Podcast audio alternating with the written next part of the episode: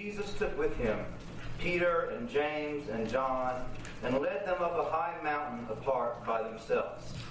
And he was transfigured before them, and his clothes became dazzling white, such as no one on earth could bleach them. And there appeared to them Elijah with Moses, who were talking with Jesus. Then Peter said to Jesus, Rabbi, it is good for us to be here. Let us make three dwellings one for you, one for Moses, and one for Elijah. He did not know what to say, for they were terrified. Then a cloud overshadowed them, and from the cloud there came a voice This is my son, the beloved. Listen to him. Suddenly, when they looked around, they saw no one with them anymore, but only Jesus. The Word of God for the world.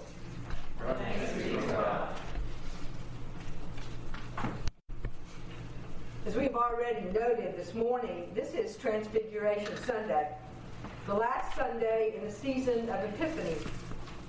Transfiguration Sunday serves as a hinge or a door of sorts, connecting the end of Epiphany and the beginning of Lent. The word Epiphany actually means to show forth, to appear, or to reveal. Epiphany reminds us that God reveals God's self to us in human form, and that despair and darkness are not the final word on anything. Epiphany reminds us that our life and our hope are to be lived in response to and relationship with the beloved one sent by God.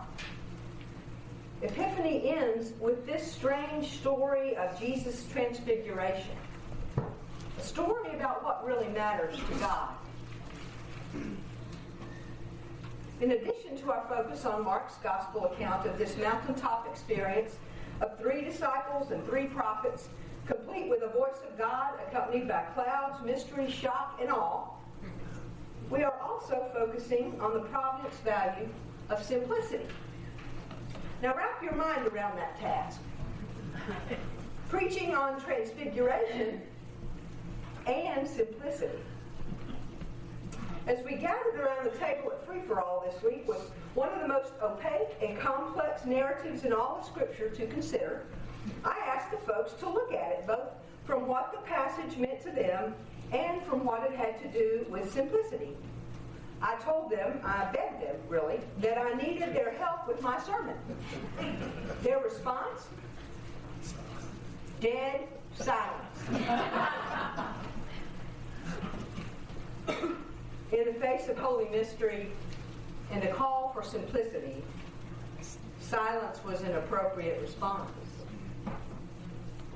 In fact, silence is exactly the place to start if we are to really listen for the still small voice of God in the midst of our cluttered and fragmented lives.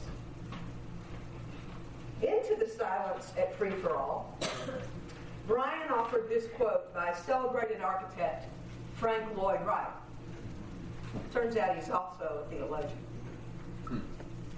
I think it describes our 21st century cultural relationship to simplicity. Simplicity is difficult to comprehend nowadays. Life is a more complex struggle now. We are no longer truly simple. We no longer live in simple terms or places. It is now valiant to be simple, a courageous thing to even want to be simple. It is a spiritual thing to comprehend what simplicity means. We have so many options and choices at our disposal. Just a simple trip down a grocery store cereal aisle trying to choose a cereal can be overwhelming. Have you ever left a restaurant with a headache from the decibel level you encountered while eating the meal? Or hoarse from trying to talk over the din? Wright's description is accurate. In our noisy, complex, anxiety producing, competitive, frenetic world, simplicity is hard to come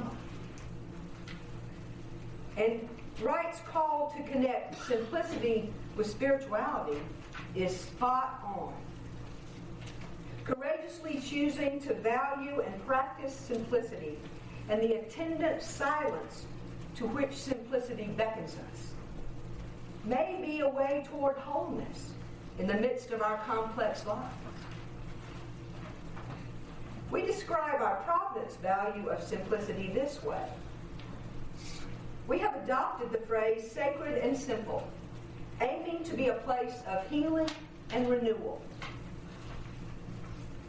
As we consider the gospel account of this sacred mountaintop experience, is there a simple nugget of truth it contains?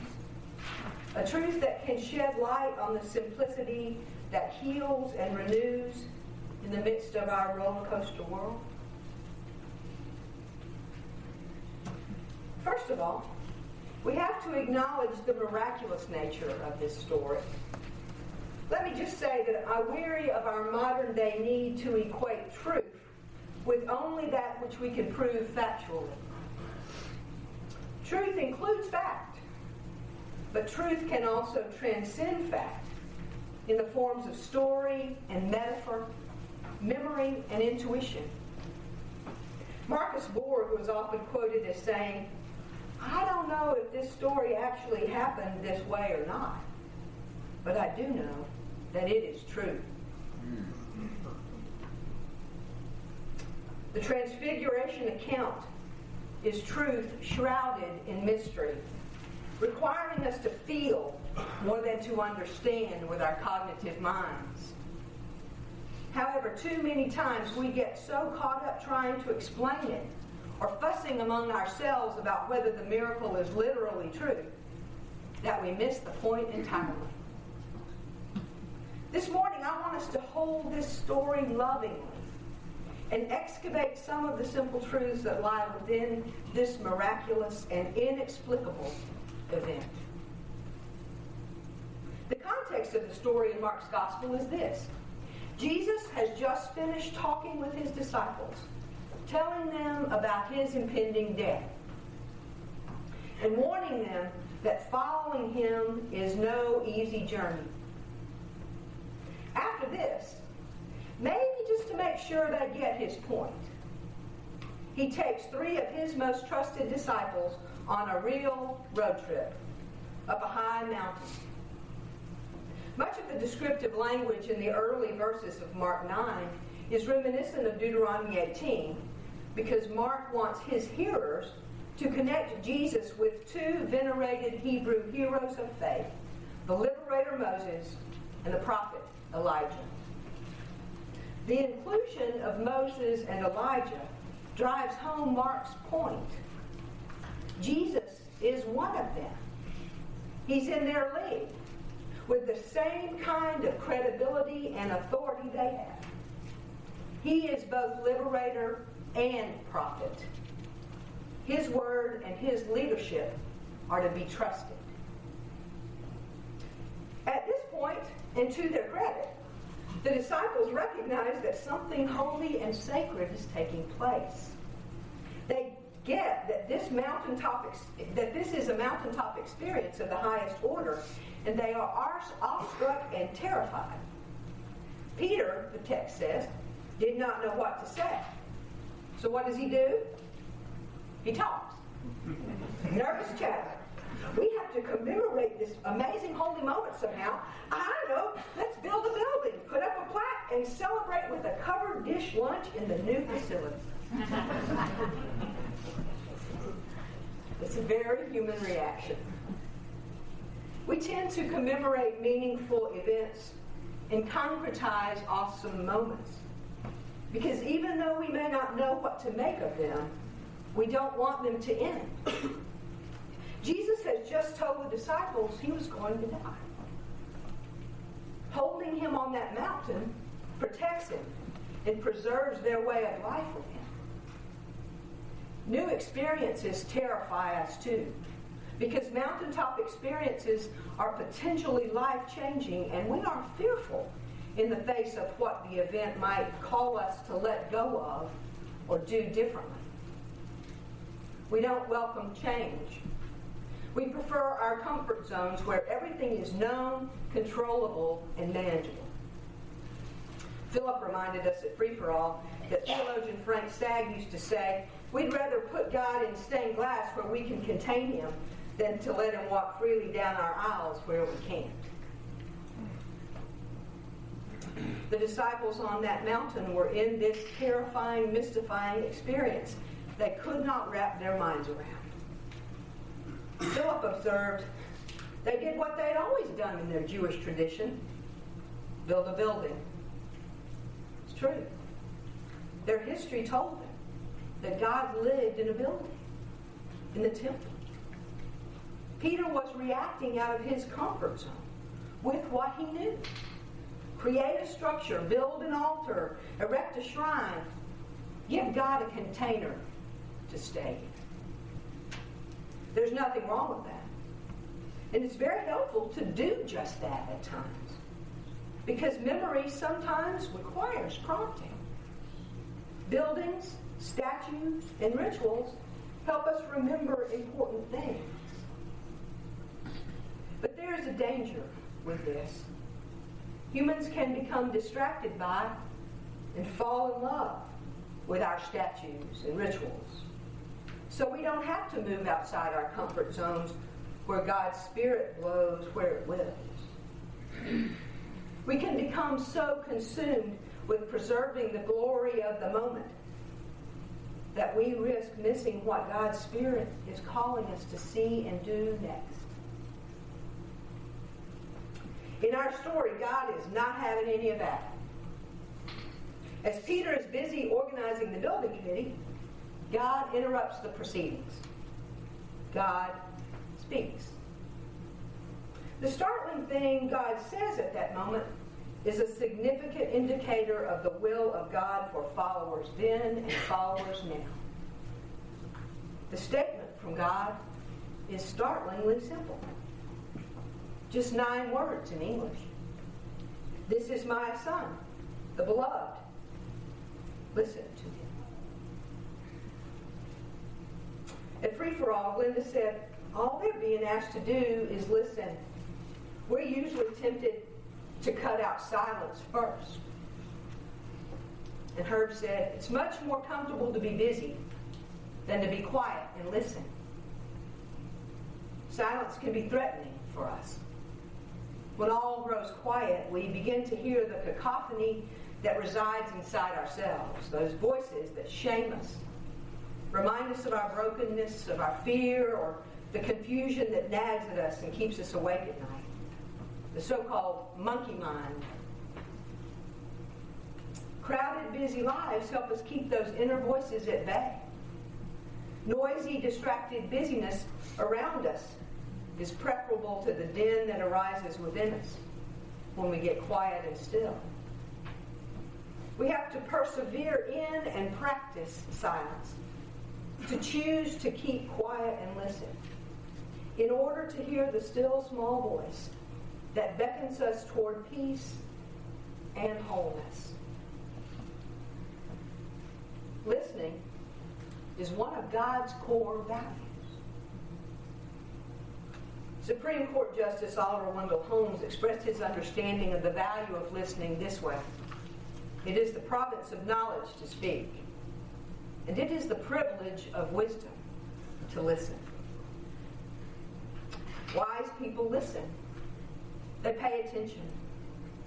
The Greek word for listen, used in verse 7, implies a command that English translation cannot convey adequately. Not only does it mean to comprehend what someone says, but also to obey. When the teacher says, Listen, I am only going to give these instructions one time, that means pay attention so that you know what to do to pass this test. When God says, Listen, there is an implied command. It's simple. Just listen to Jesus so that you will know how to face the tests that life will bring. Obey him and you will live the full lives you were created to live. Lives that please me like his does. And you will know what to do when he is no longer with you. Shirley and her husband Edgar are dear friends of mine.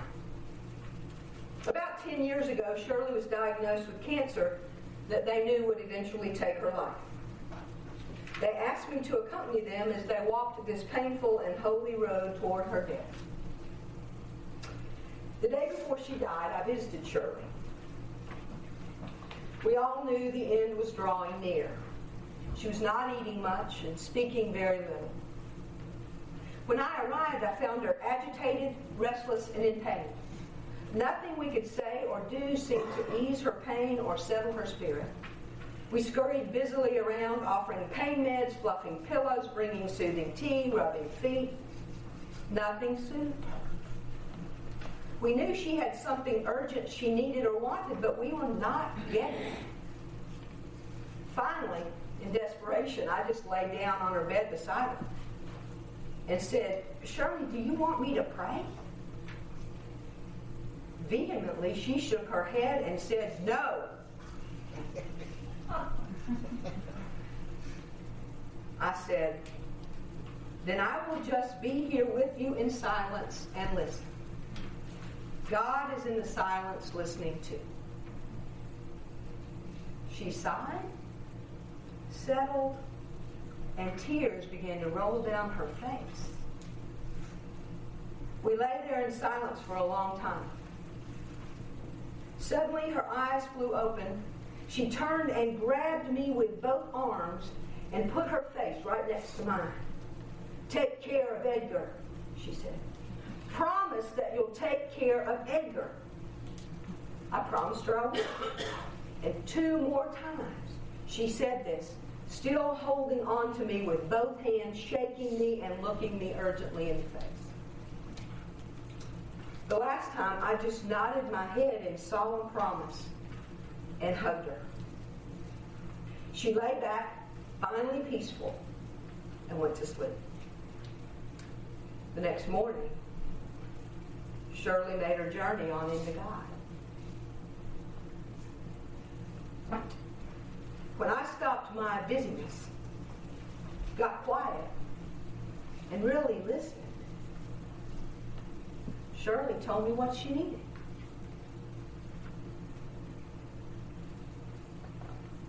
Noted theologian Paul Tillich said, the first duty of love is to listen. When Jesus says, back up, okay. this story gets me. Paul Tillich said, the first duty of love is to listen. And Shirley reminded me of that that day. This passage reminds us all of it. When God says, This is my beloved Son, listen to him, God is saying the first duty of love is to listen. When Jesus says, If you love me, you will keep my commandments and make your home in my love, he is saying the first duty of love is to listen. It's just that simple.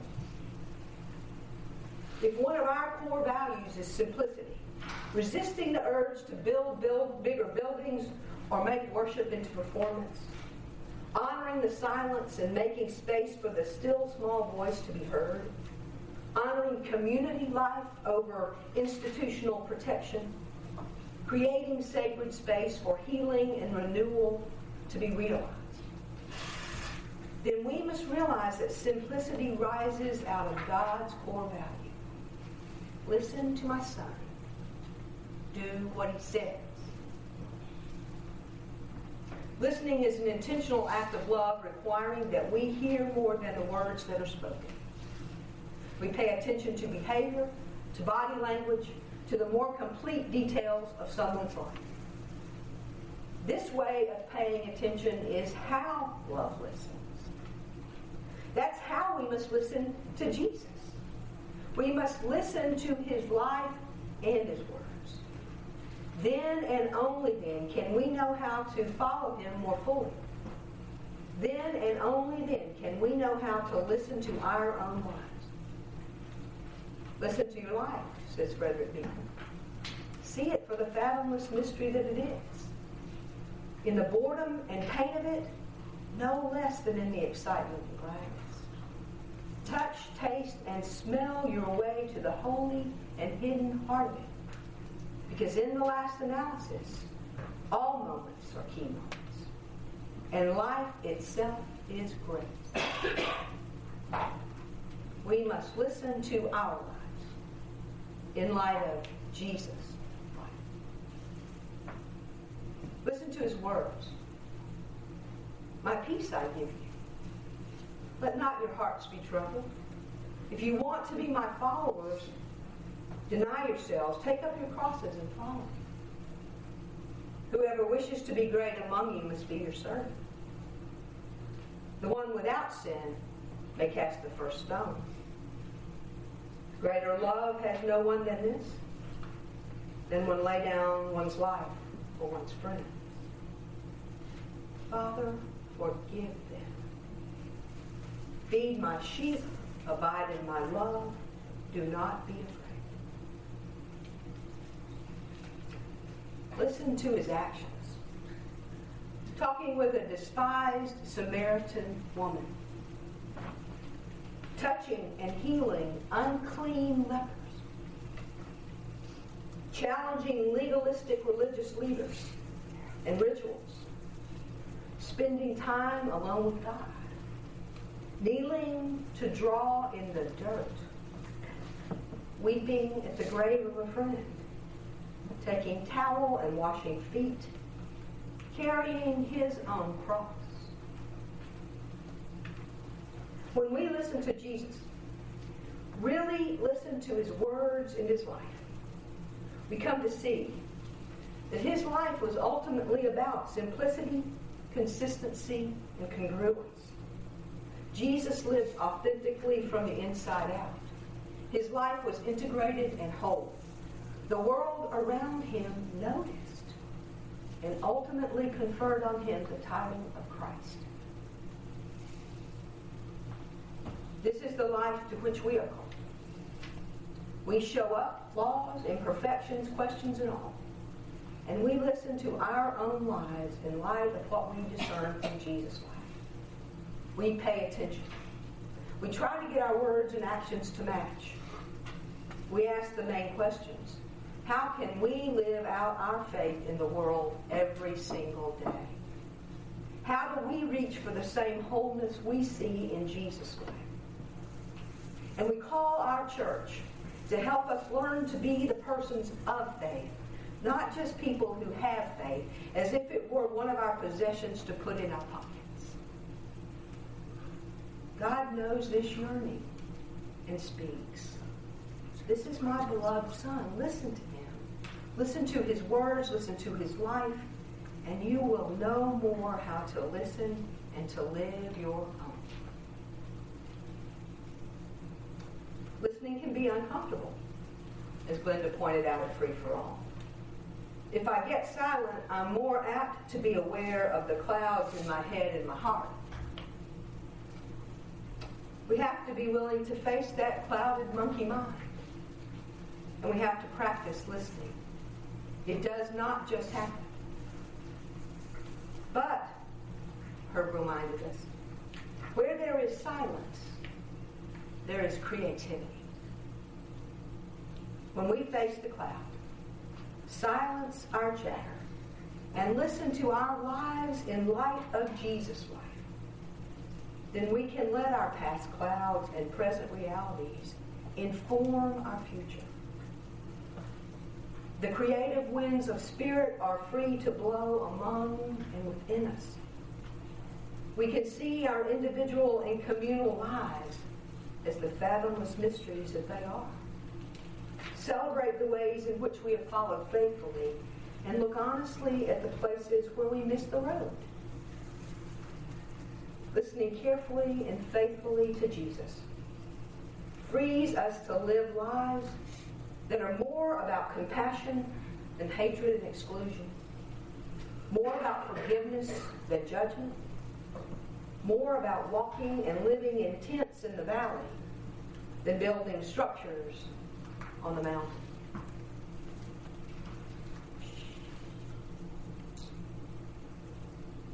Living a simple life in God's kingdom begins with which